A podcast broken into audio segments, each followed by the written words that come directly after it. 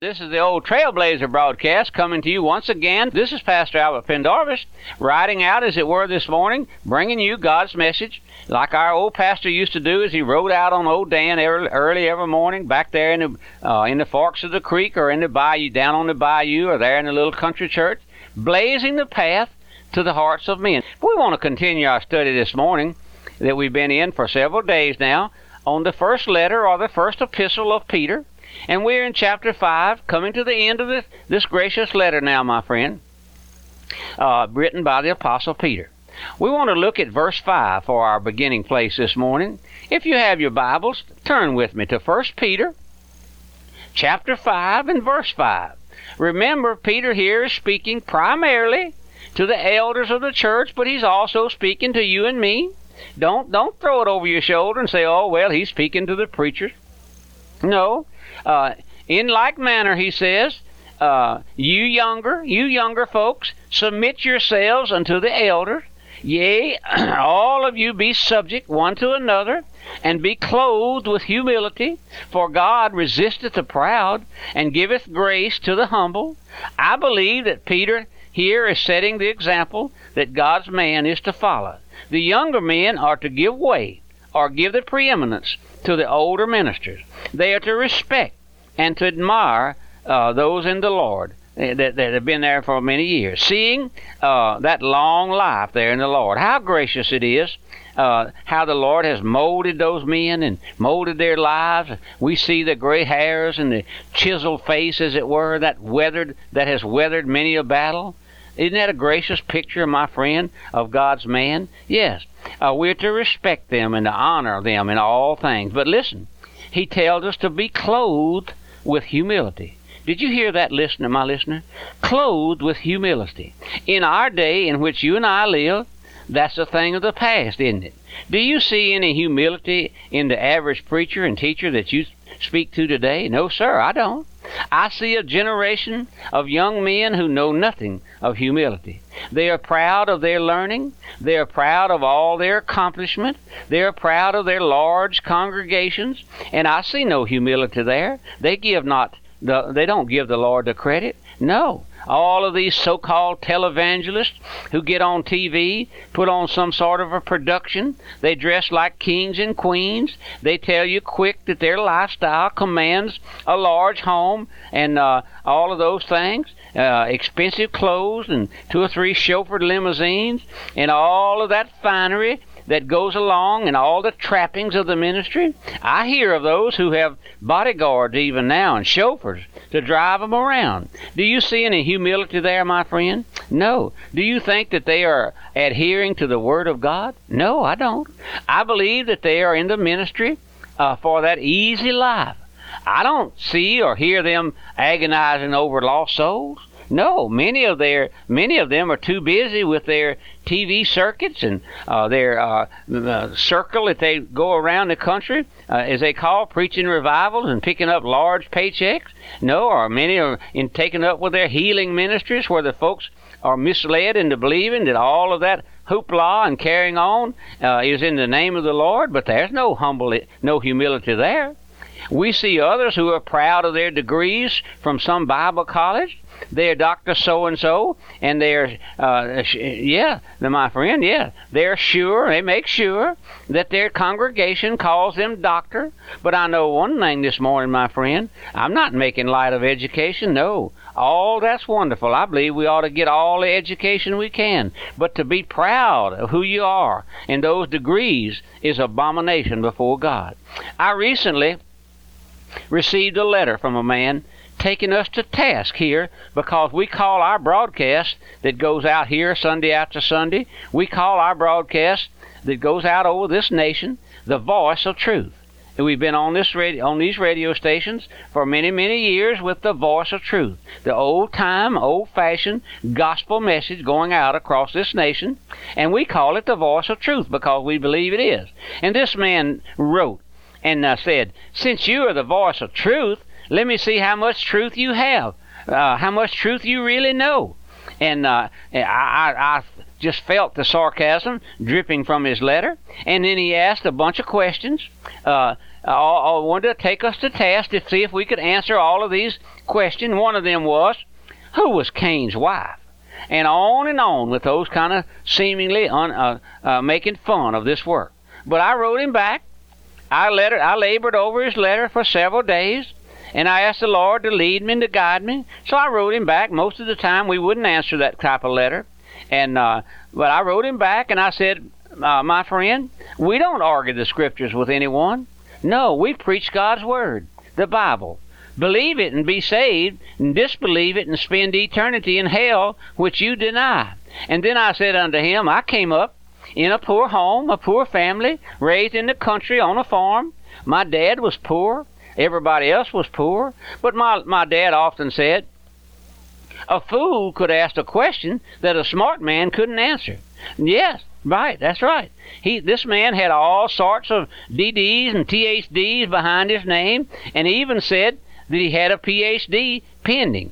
And I just wrote him in my letter. I said, My friend, I don't have those letters behind my name. No, no. And I don't have any pending. Oh, how proud that man was. Did you see any humility there? I remember a story that the late Dr. Copeland told about a fellow like this. He was always wanting to debate Dr. Copeland, who was uh, a gracious man, a well educated, learned man. He was uh, in seven who's who's of America, but you'd have never known it by talking to him. But this man was always uh, wanting to debate like they did back there in those early years, and he was popping off about how much he knew about the Bible. So one day, Dr. Copeland uh, kind of got all he could take of it, and in speaking to him, he said simply, I understand, my friend, that you are very knowledgeable about God's Word. And he replied, Oh, yes, yes, I know the Bible from the back to the front. So Dr. Copeland said, Well, let me just ask you a question about uh, a little story there in the Bible. You remember the story about the golden calf there that Aaron and the children of Israel built while Moses was on the mountain uh, taking the law? No, and he said, "Oh, sure, sure. Everybody knows that little old story. What you want to know about it? Go ahead and ask me what you want to ask." And the, uh, the the brother Dr. Copeland said, "Well, in his meticulous sort of a way, slow and deliberate, he said, if you just know so much, if you're that smart." Was that golden calf a bull or a heifer? Now, my friend, you think about that for a moment.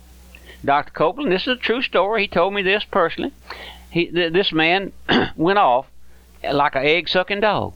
No longer, no longer was he bothered by this man's lack of humility. Listen, friend, when God gives a sinner a new heart, all of that old pride, all of that old self righteousness, all of that goes by the wayside. There won't be one poor soul in heaven full of pride and self righteousness. No, he comes to see himself as he is under the brooding work of the Holy Spirit. He comes to abhor himself because he sees that he's a rebel in the sight of God and that he's sinned against God and caused the death of our Lord. Now that takes away all that pride, my friend. That humbles you at the feet of the Lord, and God's messenger knows that God hates sin, and I believe that pride is one of the sins uh, that He hates the most. And, and, and that and self righteousness go hand in hand. It was pride that caused old Lucifer to be cast out of heaven. Old Satan himself. Pride was lifted up in his heart, and uh, and then how do you think that God will allow pride in you, my friend, and in me, preacher? Preacher, are you proud of who you are and what you are? Are you proud of your uh, large congregation with your large auditorium, with your stained glass and your tall steeple? Are you proud of all that? The Lord hates those things, my friend. Oh, no, my friend. You know what the Lord's pleased with? A broken and a contrite heart. The Lord is well pleased with a broken spirit and a contrite heart. That's what my prayer is, Lord. Don't let me rise up with pride. Don't let me begin even to think that that I know anything or c- can do anything apart from the grace of God. But oh, my friend, pride goeth before a fall. Yes, do you think the Lord will allow you and I, or you and me, into heaven? And, and, and, and we call ourselves a preacher? Are you proud of what you've accomplished in your ministry? The Bible says that we receive nothing except it be given us from above. Everything that we receive comes from the hand of our Lord. And then you and I can take pride in our own selves, in our own accomplishment, in who we are, how we comb our hair, and how we uh, tie our necktie. No, sir. All we have is because of the grace of God, my friend. I know that that God's messenger, I know that God's man is the apple of God's eye. I know that. God's messenger, true messenger, holds a special place in the heart of our Lord. But my friend, pride is not a part of a true messenger of God. Oh, you and I as the children of God, examples we're examples to those around us. And I don't believe that we should, I believe that we should be mighty careful how we walk and how we talk and how we set forth Christ in our lives by, by our holy conversation and our daily walk before the Lord. You and I, believer, we we we uh we may be the only opportunity some folks ever have of hearing the gospel. Did you ever think about that in your daily life, in your daily walk, believer? a child of God? Did you know that you may be the only means of some poor soul ever hearing the gospel? Now, you may be in a in the grocery store and have a chance to speak to some little checkout girl or checkout man that's waiting on you. Could you say a kind word to them that they might see uh, you know, that person was kind and gentle. No, instead of all that snatching and grabbing and uh, having an ugly face and a frown on, my friend, we just don't know where God's elect are. We do it. No, we don't know where they are. But would we be, would would would we just be careful to let our light shine if we have any light? That we might let it shine that that someone might see Christ lifted up in our hearts. I believe we need to be mighty mighty careful. As I said we only some folks only have an opportunity to hear the gospel through our lives. Yeah they our lives may be the only sermon they ever hear. And then to see these preachers always laughing and telling jokes and dressed to a T and all of those things carrying on with folks and don't represent the Lord. No, my friend, no. I, I just, I don't know. How careful we should be, preachers. If you're called of the Lord, you must be, you must represent Him in your walk as well as in your talk and in your, uh, uh, and in a hardness of your heart. Can you do that? Oh, our Lord hates pride, pride, my friend. We all, uh, He'll not bless where there's sin. The Lord won't bless where there's sin. No, and pride is sin. Oh, we just sing that song, Oh, to be like Him. We sing that here in our choir often. Oh, to be like Him. Could that be your prayer this morning, my friend? Uh, you out there in radio land, you who know the Lord, would you just May that be the prayer of your heart today. Just hide that in your heart for this morning. Take it with you. Do I during the day. Oh, to be like Him. Did you know that when we awake in heaven, we'll be like our Lord? One day we'll be like Him. Right now, we're to we're to resist the devil. We're to flee from him and and to uh, be be on our guard against the wiles of the devil. But one day we'll be free from his old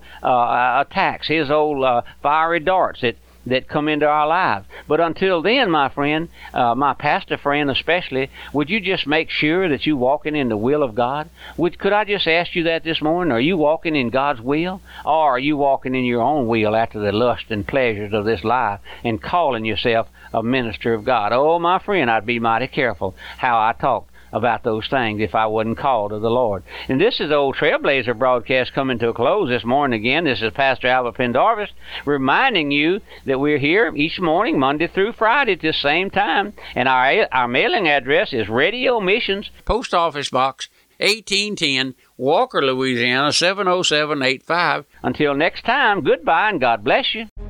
The Radio Bible and Book Room is a nonprofit ministry of the First Baptist Church of Algiers in connection with radio missions. We offer over 1,500 titles of early Puritan, Baptist, and Reformed works, including commentaries, sermons, devotionals, gifts, children's products, and a variety of King James study Bibles in regular, large, and giant print. For an online catalog and information about the Radio Bible and Book Room, visit our website at radiomissions.org. ね。